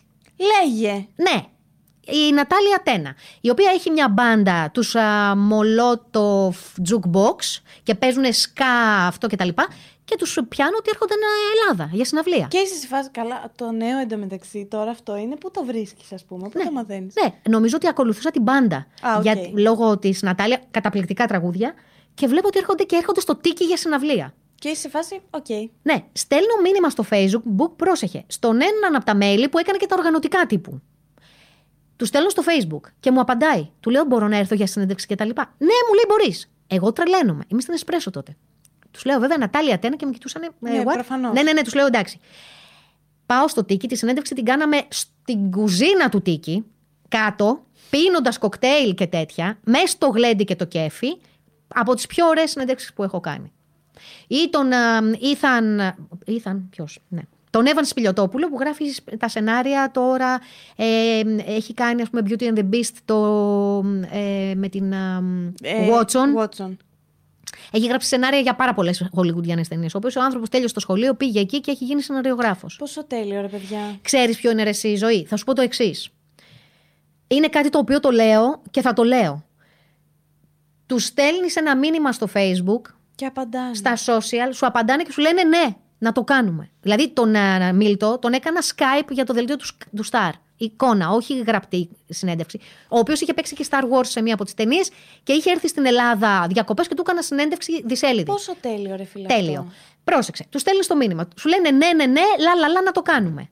Έχω πάρει πρώην παίκτρια του X Factor. Η οποία έχει γυρίσει στην. Όχι στη χώρα της, στην πόλη της. Γιατί ήταν από πόλη εκτός Αθηνών η κοπέλα. Ήταν και δεν ήταν στην επικαιρότητα.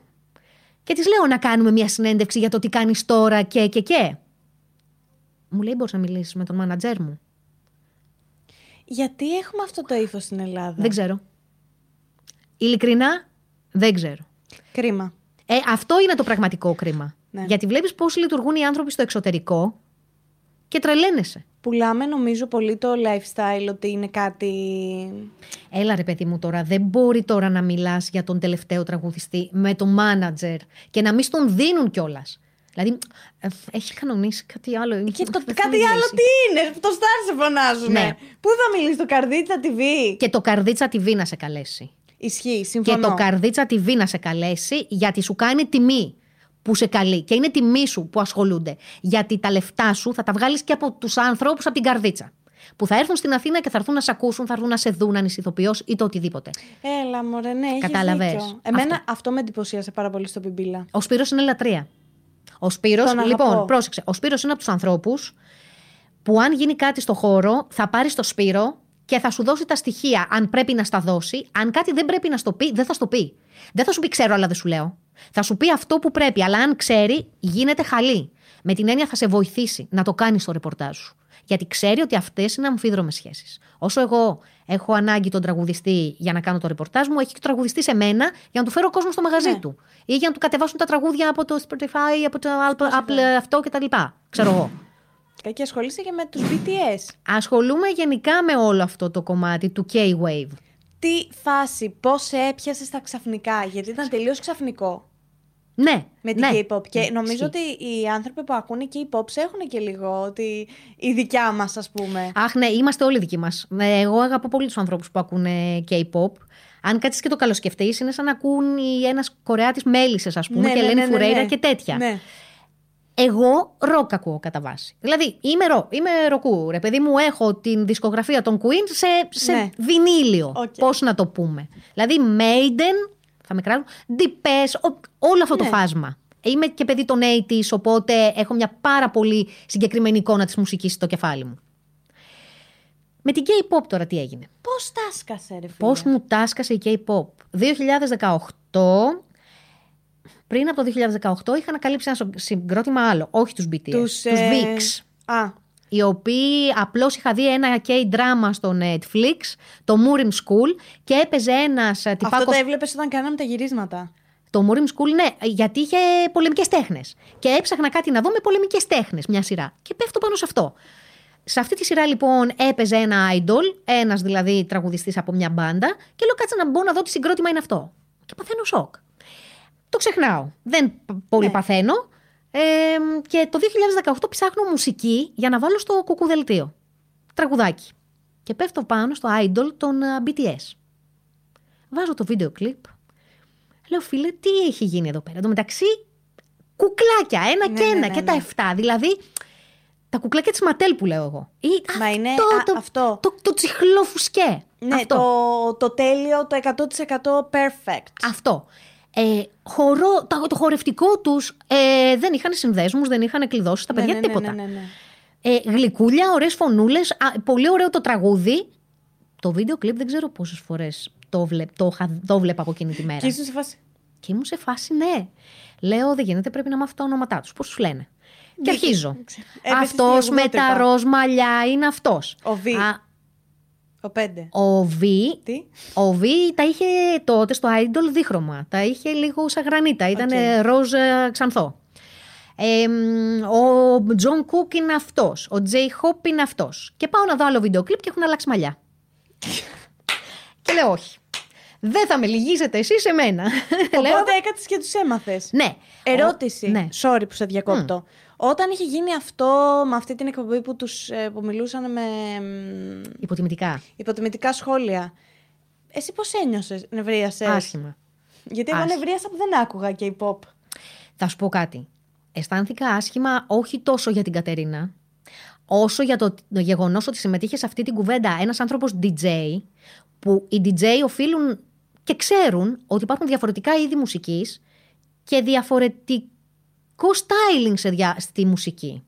Δηλαδή, μου βρίζεις και μου λες τη λιπρεπή, τώρα αυτό είναι κορίτσι ή αγόρι, τον Β, τον Τζιν, τον οποιονδήποτε. Και ενώ έχει προϋπάρξει ένας David Bowie, Ναι, που. Εντάξει. ένας Freddie Mercury, ναι. δηλαδή εκεί τι; Γιατί δεν λες το ίδιο για τον Mercury; Ότι αυτός τώρα την άντρα ή γυναίκα, π.χ. Ε, ήταν πάρα πολύ Το άσχημο. ότι ήταν Πα- DJ αυτός δεν το ήξερα εγώ το μεταξύ. ναι, ναι, ναι, ναι, ναι. Ο ένας ήταν DJ. Όπως και να έχει όμως το πράγμα, αν δεν ξέρεις τη λογική της K-pop και ότι γενικά στην K-pop αυτό το gender fluid είναι σχεδόν προαπαιτούμενο και, στα, πε- και πιο παλιά. Δηλαδή πλέον αρχίζει το πράγμα και εξομαλύνεται. Εξο, όχι δεν εξομαλύνεται, λάθος ρήμα. Αρχίζει και αλλάζει. Δηλαδή, ίσως γιατί μεγαλώνουν και τα idols. Ναι. Δηλαδή, τώρα όταν το Idols παιδάκι... λέγονται οι K-pop. ε, Καλλιτέχνες. Ε, όταν ας πούμε ο Β τότε ήταν 20 χρονών ή δε- ή 18 Τώρα είναι και τώρα 40, πια είναι ξέρω εγώ. 24, Ναι. 25 ξέρω εγώ. Μεγαλώνεις. Αλλάζεις, αλλάζει και το ύφος. Όμως είναι στην K-pop δεδομένο ότι θα παίξεις gender fluid, ότι θα βαφτούν, ότι θα βάλουν σκιά, ότι θα βάλουν μάσκαρο, ότι θα βάλουν κραγιόν. Είναι όπως στη metal, ας πούμε, που βάζουν το eyeliner και το δάκρυ. Ακριβώς. Ξέρω εγώ. Ακριβώς. Υπάρχει αυτό το, το, το gender fluid. Όπως και στις γυναικείες μπάντες, που είναι απαραίτητο το σορτσάκι και το φουστάκι. Ναι. Δηλαδή, τώρα τα κορίτσια της K-pop έχουν αρχίσει να διεκδικούν το βάζω και παντελόνι, φοράω και την αρβίλα και δεν χορεύω με το δωδεκάποντο. Ναι. Γιατί υπάρχουν και εκεί πέρα. Ε, αν ψάξεις δηλαδή την K-pop σκηνή, εκεί να δεις δράματα. Εγώ ξέρω ότι είναι πολύ δύσκολα. και Πολύ ότι δύσκολα. Οι, οι BTS αυτοκτονίες, λιποθυμίε στη ναι, σκηνή, ναι. χωρίς να τρώνε. Δίαιτες, μπράβο. Δίαιτες, bullying από τους α, ανθρώπους των εταιριών. Ναι. Το γιατί τρως, γιατί αυτό και μ, ε, με- που σε- στα κορίτσια σου λέω πιο παλιά, πριν από λίγα χρόνια, φουστάκια. Δηλαδή, πολύ ο- ο- objectifying, Ναι, ναι, ναι, ε, ναι. έτσι δεν το... Δεν Ναι. είναι, πολύ, πολύ, πολύ αντικει- αντικείμενο να δημιουργήσεις, ας πούμε. Κάτσε, οκ. Αλλά φίλε. γενικά οι γυναίκες στην pop είναι πολύ σεξ. Πώς λέγεται; Στην K-pop εννοείς. Στην pop γενικότερα. Έχει φτιάξει. Εντάξει. Κοίτα, αν μου θεωρείς pop τώρα. Τα πάντα σου λέω, ρε. Α, Pop, εγώ θεωρώ ότι είναι pop. Εγώ, ας πούμε, pop Από θεωρώ τη Lady Gaga, Shakira. Shakira, Dua Lipa. Ακριβώς. Ε, η Billie Eilish λίγο το έχει αλλάξει που είναι με τα πιο baggy κλ- ε, ρούχα. Ε, Είδες το καινούριο της βίντεο κλιπ; Με το σορτσάκι, Ναι. του twerking και τέτοια. Α, οκ. Κάπου το πάει και το αλλάζει και αυτή, εκτός κι αν είναι στο πλαίσιο του βίντεο κλιπ. Δεν ξέρω. Ή αν θα κρατήσει αυτό το στυλ που έχει γίνει ξανθιά, μπούστο, αυτό. Μια στη Vogue, μια. Φωτογράφηση. Έκανε στη Vogue μια φωτογράφηση ισχύ. Αλλά αν μου πεις τώρα για την α, Cardi B και για αυτό. Όχι, αυτό είναι άλλο. Το, αυτό δεν είναι το ακριβώς rap, τι- είναι το ναι. hip hop, ας πούμε. Εμένα αυτό δεν. Δηλαδή. Εντάξει, εγώ θα ακούσω για την τρασίλα Cardi B. Ναι, καλέ, εντάξει, εννοείται, αλλά. Now εμένα- from the top, make it. Ναι, δεν δεν μου αρέσει όμως αυτό. Δηλαδή, Ναι, δεν είναι αυτό που δεν σε εκφράζει, ρε Όχι, παιδί μου. όχι, θα όχι, τα ακούσει όχι, για την τρασίλα. Όχι. Πρόσεξε. Δεν θα πω όμως να σταματήσει να το κάνει. Να Προφανώς. συνεχίσει και να το κάνει. Απλώς δεν ταιριάζει σε μένα. Έτσι λοιπόν ξεκίνησα με την K-pop. Αρχίζω λοιπόν να ακούω BTS. Ωραία. Αρχίζω, τους μαθαίνω. Yay, επιτέλους. Ε, μ, και παρακολουθώ και αυτό. Και γίνομαι army. Άρμη παγκοσμίως. Παρένθεση. Υπερδύναμη. Υπερδύναμη, όντως. Είχα κάνει ένα βίντεο που Υπερδύναμη. σχολίαζα K-pop και από, πά- από κάτω. Βέβαια δεν είναι αγενής. Η αλήθεια είναι σε φάση αυτά που εύχε- εύχονται οι περισσότεροι haters, καρκίνο και τέτοια. Ναι. Δεν ήταν καμία σχέση. Όχι, όχι. Απλά ήταν σε φάση ποια είσαι εσύ που θα κρίνεις τη μουσική μας. Μέχρι εκεί. Και εγώ αυτό το εκτίμησα πάρα πολύ. που δεν Είναι είπα να πολύ πεθάνω. φανατικό κοινό. Είναι η Άρμη. φανατική. Είναι πολύ Αλλά φανατικό δεν είναι κοινό. Κακοί. Δεν Όχι. έχουν κακία. Είναι σε φάση απλά μη μου θίξεις το τέτοιο. Ναι. Είναι αυτό, ότι πρέπει λίγο να το πάρεις, να το πιάσεις Ναι. λίγο μαλακά το όλο θέμα. Και έτσι άρχισα να ακούω K-pop. Δηλαδή και άρχισα να ψάχνω και άλλα συγκροτήματα και άλλους καλλιτέχνες. Όπου πλέον έχω αρχίσει, έχω ανακαλύψει και την K-Rock. Πάρα πολύ ωραία Αλήθεια. rock σκηνή οι Κορεάτες και αυτό το ανακάλυψα βλέποντας σειρές, όχι έπαιζαν τραγούδια. rom-com. Δηλαδή, στα rom-com, αυτά δηλαδή τις εμ, εμ, κομεντί, τα, ερωτικ, τα αισθηματικά, όλα αυτά, έχει πολύ γλυκούλικα τραγουδάκια. Αν δεις thriller, αν δεις αστυνομικές σειρές, αν δεις κοινωνικές, έχουν εκπληκτικά soundtrack. Ναι, Καλά, εδώ έτοιμοι. θέλω ένα κουτσομπολιό. Να κάνεις expose το χειρότερο celebrity που έχεις γνωρίσει. Α, εξπο... το χειρότερο celebrity που έχω γνωρίσει. Θα πρέπει να είμαι celebrity για να γίνει αυτό. Δεν είσαι. Εσύ celebrity. Το Για χειρότερο celebrity. Κάποιον που δεν σε νοιάζει να το πεις κιόλας. Γιατί ήταν απαράδεκτος, ήταν αγενής. Συμπεριφορά, συμπεριφορά, ναι, σε ε. συμπεριφορά. Δεν μου άρεσε, ας πούμε, κάποια στιγμή η συμπεριφορά της Ελένης Μενεγάκη. Σε φάση έχουμε πάει, την περιμένουμε στην πρεμιέρα της εκπομπής της από δεν ξέρω εγώ από τα ξημέρωτα. Δεν μας είπε ούτε καλημέρα.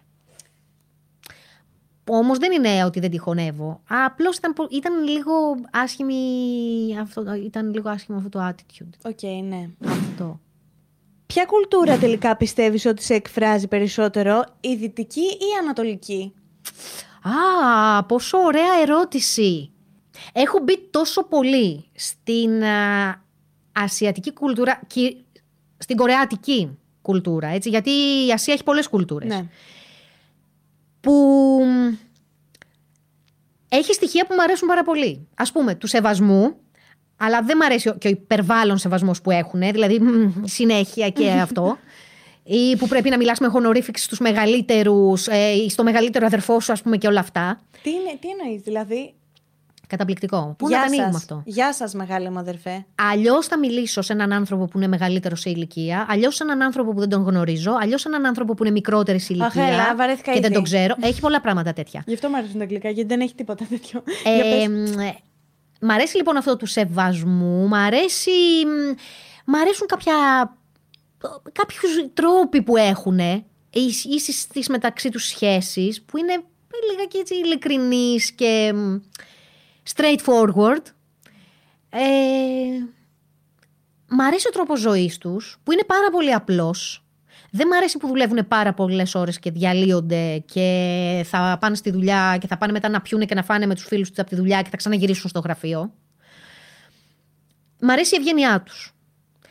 Μ' αρέσει ο δυτικός τρόπος ζωής. Δεν λέω. Η κουλτούρα τους σου αρέσει γενικά; Ναι. Δηλαδή, ταινίες από ό,τι έχουμε Ναι. καταλάβει, σειρές κτλ. Σου αρέσει, είσαι; Ναι. Αν και στην αρχή σου φαίνεται, αν, αν αρχίσεις να βλέπεις μια τέτοια σειρά, ε, θα δεις τον τρόπο που αντιμετωπίζουν τις ερωτικές σκηνές. Δεν υπάρχουν. Καταρχάς. Ε, φιλιά, δε- υπάρχουν. Αυτό. Κατάλαβα. Δεν θα δεις πιο Άρα παθιασμένο. είναι, είναι πώς το λένε, πιο, υπάρχει σεβασμός, αυτό που είπες. Υπάρχει και υπάρχει και ένας πουριτανισμός. Α, οκ, το λες για τον Πουρίνο. Υπάρχει, ας πούμε, το ότι τι να συζήσεις. Α, οκ, περίμενε, γιατί εγώ κατάλαβα. είναι λίγο σπάνιο μεταξύ τους Κορεάτες. Δηλαδή, ακόμη οι γονείς τους κλείνουν ραντεβού. Ε, ζωή, αύριο 6 ώρα θα πας στο τάδε καφέ, θα σε περιμένει ο γιος της κυρα-Ματούλας να γνωριστείτε. What? Έχουν τέτοια πράγματα. Έχουν πράγματα παλιακά. Σε σχέση με τη Δύση και με την Ελλάδα, έχουν παλιακά πράγματα. Πολύ παλιακά. Δηλαδή ότι μπορεί να παντρευτείς και να μείνεις με τα θε- πεθερικά σου, γιατί πρέπει να φροντίζεις τα πεθερικά σου. Βέβαια, αλλάζουν τώρα όλα αυτά, έτσι. Και τα κορίτσια στην Κορέα πια αρνούνται να παντρευτούν σε μικρές ηλικίες και τα αγόρια και συζούν και κάνουν σχέσεις και λίγο με τις οικογένειες, οκ, είναι μακριά αγαπημένοι. Αρχίζουν να δυτικοποιούνται κάπως και σε αυτό το κομμάτι. Άρα είναι λίγο καλή η παγκοσμιοποίηση σε κάποια πράγματα. Ναι. Ναι. Τους έχει επηρεάσει Εγώ δεν θέλω θετικά. να πειραχτεί όμως πάρα πολύ η κουλτούρα τους. Δηλαδή να το κρατήσουν Έτσι τους θέλω. τόσο όσο. Μέχρι τον Σεπτέμβριο. ναι, έτσι. Να μην ξεμπουρλιαστούν εντελώς. Όχι, την- τον αγαπώ και το δυτικό. Αλλά είμαι πο- εύκολο προσάρμοστη. Να μας πει η Ελισάβετ Κυρίτσι τη γνώμη της για την τελευταία σεζόν του Game of Thrones. Χάλια. Ε, χάλια. Εντάξει, ήμουν κι εγώ αυτό. Συμπίεσαν πολλά πράγματα μέσα σε λίγα επεισόδια. Δεν μου άρεσε το τέλος. Υπήρχαν κάποια ψιλολάθη. Εγώ ήθελα τον Τζον να κάτσει στον Iron Throne. Αδικία. Ε, που τον έστειλαν ξανά στο τείχος. Και εντάξει, οκ. Μου ήταν... χύθηκε το... Meh. το- Ότι θα έπρεπε να ξαναγυριστεί. Ακούγεται κάτι τέτοιο. Ναι, εγώ είμαι ανοιχτή σε αυτό. Αν θέλουν να το ξαναγυρίσουν, να έβλεπα. Ποιο είναι το πιο ενδιαφέρον πράγμα που γίνεται πίσω από τις κάμερες και εμείς δεν το ξέρουμε; Λέγονται πε- πολλά περισσότερα πίσω από τις κάμερες. Α, το κουτσομπολιό δηλαδή. Δηλαδή, στα break των εκπομπών λέγονται τα καλύτερα.